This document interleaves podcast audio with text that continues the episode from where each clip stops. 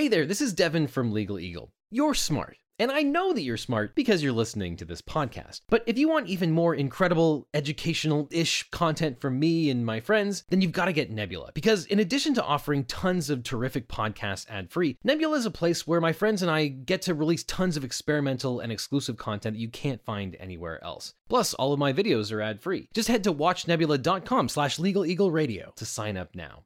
Look, I am as surprised as anyone that Florida isn't the swing state in the 2020 election, nor is there any kind of Floridian Bush v. Gore style lawsuit that seems like it's going to change the outcome of the election. Which is especially surprising given that we have a literal Florida man in the White House. There is no election chaos in Florida. Why did Florida get its act together while smaller states took days and even weeks to finalize their votes and the vote is still currently ongoing? Because Florida let counties start counting early votes and mailed ballots 22 days before the election day. And while this seems like basic common sense, not all states took this common sense dare I say, Floridian approach to vote counting. So while the counting continues, President Trump and his campaign and affiliated groups have filed several lawsuits challenging many aspects of the voting process in the 2020 election. So today we are going to examine how these election lawsuits work. Do any of the Trump campaign's lawsuits stand a chance of getting to the Supreme Court? And are any of these lawsuits going to change the outcome of the election?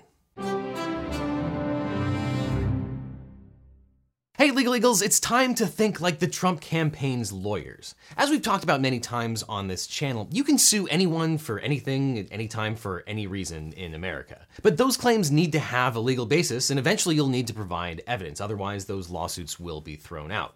Now, maybe I am an institutionalist big firm lawyer, but I think there is a silver lining to all of these lawsuits, whether they have merit or not. There are a lot of people who have doubts about the 2020 election, whether those doubts are well founded or not. So it's important for those doubts to be tested. That's how we have confidence in the whole election process in general. And the courts have mechanisms for dealing with both meritorious claims and frivolous claims. And if the claims are frivolous, then they will be thrown out. And if they have merit, then the courts will fashion a remedy. And I think that if the shoe was on the other foot, that uh, it was clear that the uh, Trump campaign had won the election, Democrats would want to know if there was foul play involved or not. And that's what the system is designed to do. But as it happens, Joe Biden is the putative president elect, and it appears that Donald Trump is going to be a one term president, which means that the balance of the lawsuits are going to come from the Trump campaign uh, in an attempt to, if not outright change the outcome of the election, then at least take a deeper dive and, let's say, uh, graciously uh, make sure that everything was on the up and up. Now, before we dig into these different state lawsuits, it's important to recognize that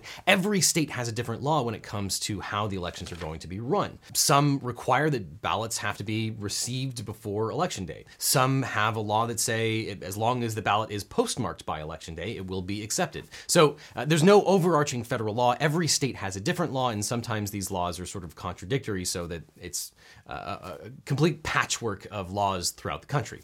Now, not all of these election lawsuits are created equal. Uh, in fact, some have already been dismissed. And these lawsuits so far have fallen into two categories. One are claims of fraud, and then two are claims of poll watchers not being able to adequately observe the whole process itself. The fraud claims have so far generally been roundly rejected and disproved, while the observation suits have gained some traction. We'll start relatively chronologically, starting with uh, some of the suits that have already been bounced, and then we'll end with the most consequential lawsuit that may, in fact, end up in the Supreme Court, uh, those stemming out of Pennsylvania. And at the end of this video, I will summarize what effect these lawsuits are likely to have on the outcome of the 2020 election. But we'll start with Georgia, where there was a challenge to the counting of votes in Chatham County. Now, you would think that if you are trying to dispute an election through a lawsuit, you would be trying to disallow votes that had been counted. But currently, there's only one lawsuit that is directly challenging the counting of identified ballots. Uh, on November 4th, the Trump campaign filed a lawsuit alleging that Chatham County, Georgia was accepting absentee ballots after the state's statutory deadline. This would make those ballots invalid, which means that they wouldn't count, obviously. This lawsuit challenged the way that Chatham County was applying the Georgia law concerning absentee ballots. Under that law, votes by mail that are received after 7 p.m. on election day will be kept unopened and transferred to storage, where they will eventually be destroyed. The Trump campaign provided an affidavit from someone claiming to be a poll watcher who claimed that 53 absentee ballots had been placed in a group of ballots to be processed. The poll watcher claimed that those 53 ballots arrived after the deadline. However, the poll watcher offered no actual proof of this allegation and wasn't present when the ballots were processed. Chatham County is home to Savannah, an area where there are more Democrats than Republicans. And after a one hour hearing, the judge dismissed the case with a one paragraph order explaining that the Trump campaign didn't have any evidence to support its factual claims. Now, there will probably be a recount in Georgia, and that process will include examining the kinds of errors that the Trump campaign alleged uh, made these ballots defective. But as you can see, this will entail a close reading of the state election laws uh, and then a determination about which ballots are valid and when those ballots were received. This might change the final vote count, but there's probably not enough impact here to change the results in Georgia. Georgia is probably the only state where the final vote could be challenged due to the problems uh, with ballots. But keep in mind, however, that voters are already curing uh, defects in some of these ballots. And so where the actual vote tally is going to end up in terms of more votes for Trump or fewer votes for Trump is anyone's guess. And it's possible that the Trump campaign might file lawsuits challenging the state's process for curing ballots, but those cases seem unlikely to end up in the Supreme Court or have a, a number that's appreciably going to change the difference. So we move on to Michigan, where there was a lawsuit about poll observers. Now, Joe Biden is the projected winner in Michigan, and on November 4th, the Trump campaign and Republican self appointed poll challenger Eric Ostergren sued Michigan Secretary of State Jocelyn Benson in the Michigan Court of Claims. The lawsuit claims that Ostergren was excluded from watching the absentee ballot counting board and that the state had violated the Michigan Constitution and Michigan election law by processing ballots without allowing poll watchers to view video footage of voters placing ballots in drop boxes. Now, the Trump campaign asked the court to one, stop the counting of absentee ballots until an election inspector from each party was present at each absentee counting board and until video was made available to challengers of each ballot box, and two, immediately set aside all ballots that were not being, quote, inspected and monitored as described. Ostergren's claim was dismissed by the court because he claimed he was removed from an absent voter counting board, but didn't identify which board or which official removed him from the board. This means that he didn't sue the proper defendant and his claim failed at step one, which is stating a claim for legal relief. But the lawsuit did include affidavits from poll watchers alleging that they had heard people talking about fraud. For example, poll watcher Jessica Connarn said that another poll worker told her that she had heard other poll workers say that they could change the date on ballots when they were received and entering them into the computer. And when you're asking for extraordinary relief, like what a lot of these election lawsuits are asking for, you need to have generally extremely strong evidence. And here, that evidence just wasn't there. There was no verification of the facts through evidence, and a lot of the evidence was not admissible. The case was dismissed by Michigan State Court on November 6th. And admittedly, I chuckled when some of my Twitter followers pointed out that this is one of the few cases where hearsay evidence was not admitted, and rightfully so. We have examples of double and triple hearsay with no exceptions to the hearsay rule. It made sense that uh, a lot of this evidence was not admitted. And the judge found that Quote, the assertion that the affiant was informed by an unknown individual what, quote, other hired poll workers at her table had been told is inadmissible hearsay within hearsay, and plaintiffs have provided no hearsay exception for either level of hearsay that would warrant consideration of the evidence. See MRE 801, which is the Michigan version of the rules of evidence. Now, a lot of these cases sought TROs or PIs, temporary restraining orders or preliminary injunctions, which is basically an early order from the court uh, seeking to maintain the status quo while the rest of the case can be litigated. Now, we talk a lot on this channel about how you often don't need to provide evidence when you file a lawsuit, but to get a TRO or a PI, you do have to provide usually very strong evidence. You'll often hear about a verified complaint. Well, a verified complaint just means a complaint with actual evidence attached to it. But at this TRO or PI stage, a court will often test that evidence. So a lot of times when you're seeing the courts weighing evidence in these cases, it's because the cases are asking for a TRO or a PI. Which takes us to the next Michigan lawsuit, which sought a decertification of the election results. The Republican Party wanted an injunction barring Wayne County from certifying any results until representatives of both parties examined all ballots. They also requested that all ballot containers be unsealed and prepared for inspection and that they be permitted to take depositions of local officials.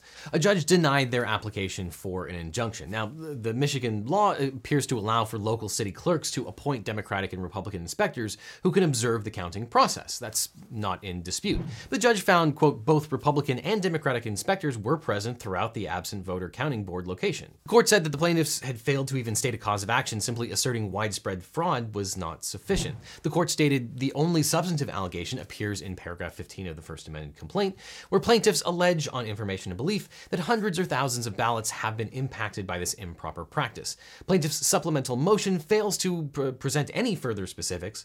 In short, the motion is based upon speculation and conjecture.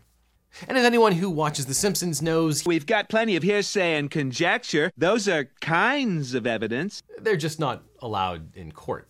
So this lawsuit seemed to follow the general pattern established uh, in the Michigan lawsuits, where the Trump campaign was making serious claims about fraud without any particularized evidence, uh, claiming that Republicans had been denied the opportunity to observe the count, even though it seemed that the contradictory evidence showed that in fact they were present and that there were impartial observers.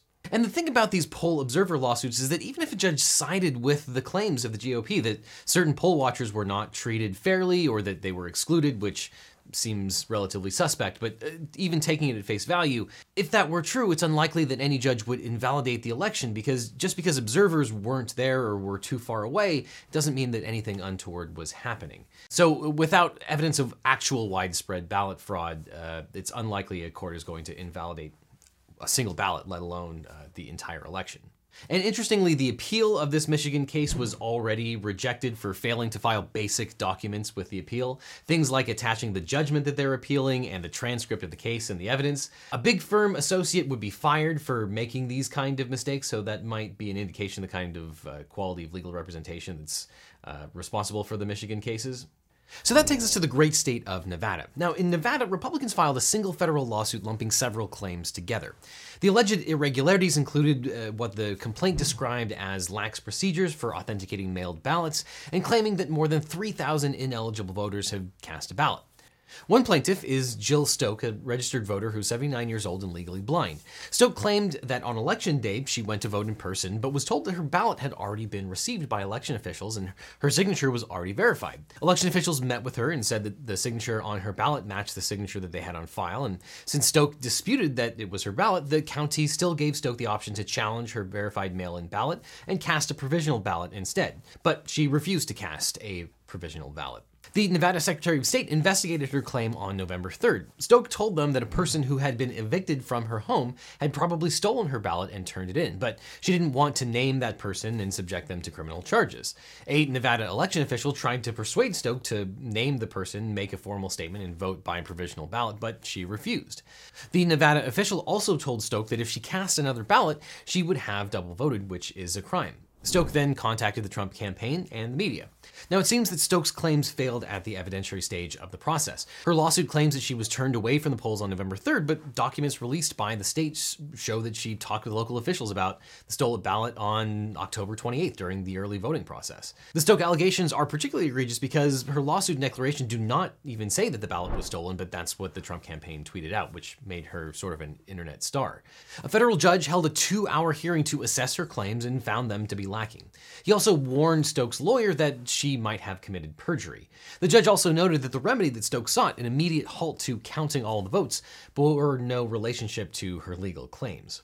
The lawsuit also alleges that Clark County's automated signature verification machine operates below manufacturer specifications and that use of the machine violates requirements in state election law. The Trump campaign already raised this same claim in a separate lawsuit, which was dismissed a week before the election. In this complaint, the plaintiffs claim that the use of the machine is impermissible under uh, Nevada election code and therefore violates the elections clause of the U.S. Constitution, and that Clark County's use of the machine constitutes an equal protection violation. But there doesn't appear to be much merit in these claims. Nevada law authorizes counties to adopt procedures that include the processing and counting of mailed ballots by electronic means. The Clark County Register opted to use the sorting machine to increase the efficiency with which the mailed ballots were processed, and the machine uh, makes the first pass on the sorting of ballots to ensure the signature on the ballot matches the signature of the registration.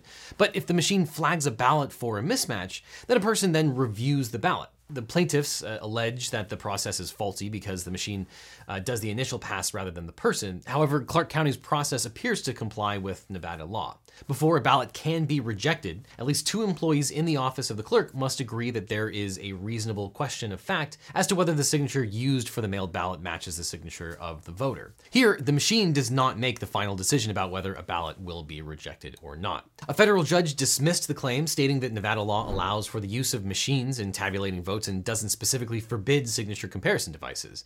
The lawsuit also includes a poll observer component. Here, a man named Chris Prudhomme, uh, who the lawsuit describes as a credentialed member of the media, also sued Clark County officials. However, it appears that Prudhomme is actually a senior advisor to the state Republican Party. And Prudhomme says that officials didn't let him observe ballot counting when he arrived at 12:45 a.m. The county officials simply said that the counting was over for the evening. Prudhomme's declaration, which is the evidence submitted to the court in support of the claim, said that he was then improperly told to leave the area. While Prudhomme alleges that he was blocked from observing the poll counting, Clark County Attorney Marianne Miller testified that he was actually removed for trying to record the voting counting process, which is not allowed. Prudhomme also says that he was forced to sit too far away from the action. He also alleges that it was illegal for poll workers to be behind a glass partition, which makes it hard for observers to hear what the workers are saying.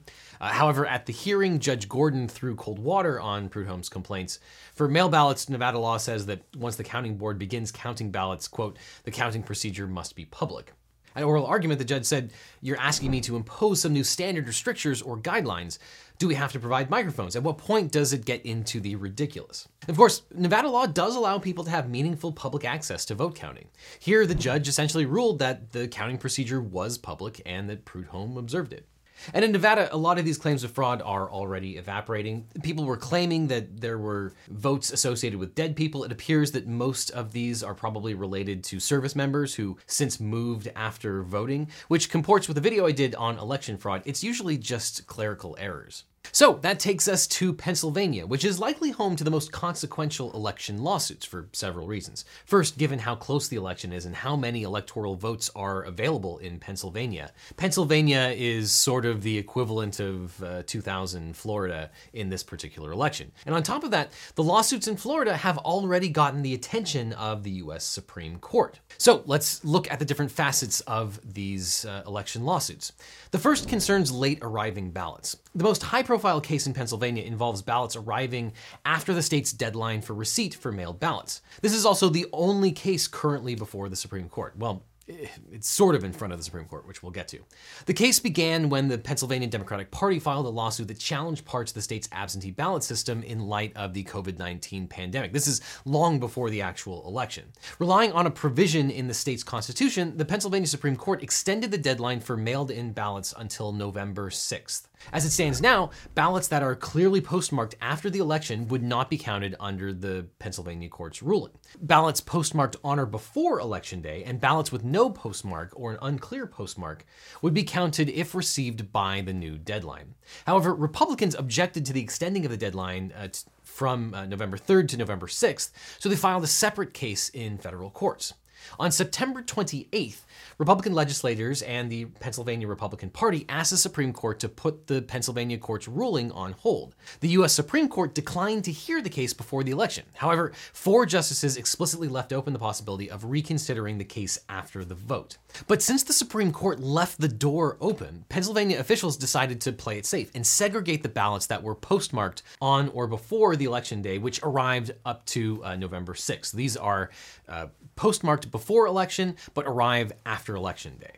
And on October 28, 2020, Kelly Boockvar, Secretary of the Commonwealth, issued a memorandum to that effect, requiring all counties to sequester those late arriving ballots, which would then be counted after all the other votes were processed. Now, just because they were counted didn't mean necessarily that they would eventually be added to the total vote count in Pennsylvania. That was still up in the air. But three days after the election on November 6th, the Trump campaign moved to intervene as a plaintiff in the case. The Trump campaign asked the Supreme Court, uh, seeking an emergency order that all the ballots be sequestered and not counted. The Trump campaign alleged that it did not know whether all counties were following the procedure set forth in Boockvar's memo. Now, most emergency applications of public significance are addressed by the full Supreme Court, although particularly urgent matters are sometimes acted on by a single justice while the other justices are later asked to weigh in. Here, Justice Alito chose to do exactly that, saying that he was referring the issue to his colleagues for further action. And in the meantime, he issued an order requiring that the ballots be sequestered, which, again, uh, at least if all the counties were following the order of the Secretary of the Commonwealth, they already were. But Alito also rejected the request that the ballots not be counted. And on November 7th, 2020, Pennsylvania responded to the Trump campaign's allegations that some counties were not appropriately sequestering the ballots, saying, quote, there is no evidence that any county is disobeying the clear guidance to segregate these votes, and the Republican Party offers only speculation that certain unidentified counties may ignore the repeated guidance or that the secretary will inconsistently change course. So, if the US Supreme Court reversed the Pennsylvania Supreme Court's ruling, it would in fact invalidate ballots received after Election Day. The exact number of these ballots is unknown. However, the impact of this decision will almost certainly not be decisive. Pennsylvania counties have been sequestering the late arriving ballots and will count them last, and there probably aren't enough ballots which arrived up to three days after the election to make up the vote differential if they even favored the president, which is an open question. So that takes us to the Pennsylvania cases challenging the ballot cure process. There are still more cases pending in Pennsylvania. These cases challenge the state's process for allowing voters to cure their ballots. The cure process was mandated by the Help America Vote Act of 2002, or HAVA. The federal law requires states to allow voters to cure potential errors on their ballots. And here's how that works. When there's an uncertainty about a voter's eligibility, such as an incorrect address, the absence of required identification, or other issues, the election official is required to offer the voter a provisional ballot instead of a regular ballot. If a voter votes in person, they can ask for a provisional ballot, or they may be directed by a poll worker to vote by provisional ballot. Since so many voters used a mailed in ballot this year, several states have created a process for these voters to fix certain errors in mailed ballots, like a missing or mismatched voter signature. Once a provisional ballot is cast, it's stored separately from the other ballots and investigated by local election officials. Generally, a poll worker will have to verify the voter's identity and eligibility to vote and may require the voter to provide further information. The states give the voters the opportunity to cure those defective ballots, and each state has its own deadline for voters who need to cure their ballots. Here, Republicans are raising criticisms of the state's processes for curing ballots. So the Trump campaign and the Republican National Committee have now sued Boockvar, who we just talked about, claiming that she improperly extended the deadline for absentee and mail-in votes to provide any missing proof of identification from November 9th to November 12th.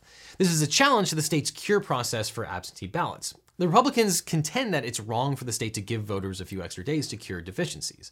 A judge ordered Boockvar to segregate mailed in ballots from voters providing identification between November 10th and November 12th, saying that she would rule later on the validity of this deadline extension.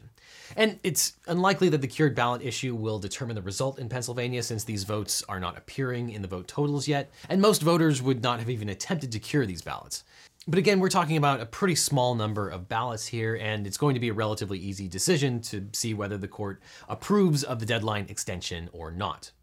Additionally, Republican candidates and officials also sued election officials in Montgomery County, a heavily Democratic leaning suburb of Philadelphia, from notifying voters and helping them to cure defective votes. Plaintiffs withdrew their request for an emergency order segregating such votes just days after filing the complaint, and the judge said that the case lacked merit and failed to state a viable claim. The bottom line in this case is that the voters had the right to cure their ballots provided that they follow state requirements, and the plaintiffs couldn't come up with a way that the cure process was violating the law in Montgomery County. Which takes us finally to the poll observer lawsuits in Pennsylvania, which are not dissimilar from some of the other poll observer lawsuits that we saw, though uh, some of the outcomes of these cases show what happens when you piss off a federal judge. In the first case, uh, the Trump campaign continued to file cases claiming that there were deficiencies in how poll observers were treated. The campaign successfully sued Philadelphia on election day, asserting that its poll watchers weren't being given, quote, reasonable access to monitor the counting of votes in Philadelphia because they were kept at too far a distance from the process. The suit was dismissed by a Philadelphia trial court, but an appellate court reversed, ordering officials to allow all poll observers to watch the ballot counting. Which frankly seems like a win for all of us. We need both partisan and neutral observers to make sure that the election process is working as it should and there's no foul play so that we can all have confidence that the democratic process was working. The only thing unusual is that they were seeking to invalidate the ballots, but as far as I can tell, no court has ever thrown out ballots because poll watchers were sitting too far away. Which finally takes us to the last election lawsuit in Pennsylvania, where the Trump campaign filed an emergency request in the federal court for the Eastern District of Pennsylvania to stop the Philadelphia County Board of Electors from, quote, continuing to count any ballots so long as Republican observers are not present as required by state law. And here the plaintiffs ran into an irascible federal judge who simply wasn't having allegations with no factual basis. Here, federal judge Diamond asks, Are your observers in the counting room? To which the Trump campaign replied in oral argument, There is a non zero number of people in the room. to which Judge Diamond uh, responded, I'm asking you, as a member of the bar of this court, are people representing the Donald J. Trump for president, representing the plaintiffs, in that room? To which the Trump campaign lawyer responded, yes, and Diamond said, I'm sorry, then what's your problem? So here's the thing when a federal judge asks you to respond uh, as a member of this court, what he or she is signaling to you is that you had better not lie because the judge is pissed off. And if you lie, it is a violation of your uh, lawyerly ethics to respond to any tribunal in a honest manner. And you might be referred to bar counsel and the judge will basically take it as a personal offense. So if you ever get that question in a federal court, you're not in a very good position. Now, although the Trump campaign continues to assert in public that the counting process is happening in secret without any Republicans present, when they're in court uh, in front of the judge, that's not what they're saying, and it appears because that's just not true. The parties in the case agreed after Judge Diamond suggested it that each party gets 60 observers in all areas where ballots were being counted. The judge agreed that observers were allowed, but not at a certain distance, only at an equal amount away. So this means that there are 120 people watching all the votes being counted in Philadelphia, and the city also has live streamed the entire vote count. You can actually find this on YouTube and enjoy watching poll workers putting ballots in the machine all night long. So while the case settled and might be considered a win for the Trump campaign, really it's a, a, win for everyone to make sure that there are an acceptable number of observers watching the whole process. It's hard not to get behind that. And finally, there is a brand new lawsuit in Pennsylvania as of November 9th. It basically claims that uh, mail in voting is unconstitutional. It claims that mail in ballots were not signature verified to the same extent as the in person votes, creating a two tiered system that's a constitutional violation. It also rehashes the same allegations of late received ballots and lack of observers, blah, blah, blah. It's likely to fail pretty hard, uh, but they are swinging for the fences. You have to give them credit for that. They are asking for the court to prevent Pennsylvania from certifying results. So that is terrifyingly hilarious, or hilariously terrifying. You choose which. But at the end of the day, none of the cases involve challenges to enough states in any of the states to change the results, uh, let alone change the results in several of the states. And at the time of this recording, it looks like Joe Biden's going to win 306 electoral votes. In the year 2000, it was very different. The election came down to a recount in a single state where there were only 500 votes separating the two candidates. So a single court case could decide the outcome of a huge state with lots of electoral votes. Here, there are just too many states that would need to flip. And of course, there are reports that the president is very unhappy with his legal team that seems to be run by Jared Kushner. Man, is there anything that that kid can't do? And also the head of uh, Citizens United, David Bossie, who actually isn't a lawyer. I can't imagine why the president is not happy with his legal representation. And there doesn't seem to be any real coordinated legal strategy here. There's nothing here that's going to turn the tide, and there's no common theme throughout these lawsuits that's going to uh, change the outcome of the entire 2020 election. As Maggie Haberman of the New York Times put it, this is a media campaign masquerading as a legal campaign until proven otherwise. That seems to be about right. And not for nothing, the Trump campaign's claims outside of the court are very different from the claims they are making in court, because often you have to make these claims under the penalty of perjury, and the lawyers themselves have certain ethical bounds, and also there are potential sanctions for filing frivolous lawsuits and putting things before the court that have uh, a lack of complete basis. And none of these lawsuits are likely to change the outcome of the election. The Trump campaign would have to file and win lawsuits concerning far more ballots than he's litigating now. And uh, none of these lawsuits would be able to overturn the disparity in the various states. And the same goes for recounts. Now, some states require the objector to pay for the recount itself, uh, so we'll see if the Trump campaign actually ponies up the money to do that. But no federal recount has ever changed the results by more than uh, one tenth of a percent. And the Trump campaign would need to win uh, lawsuits in multiple states and swing 18 electoral votes, a minimum of three states. And that just doesn't seem like it's in the realm of possibility.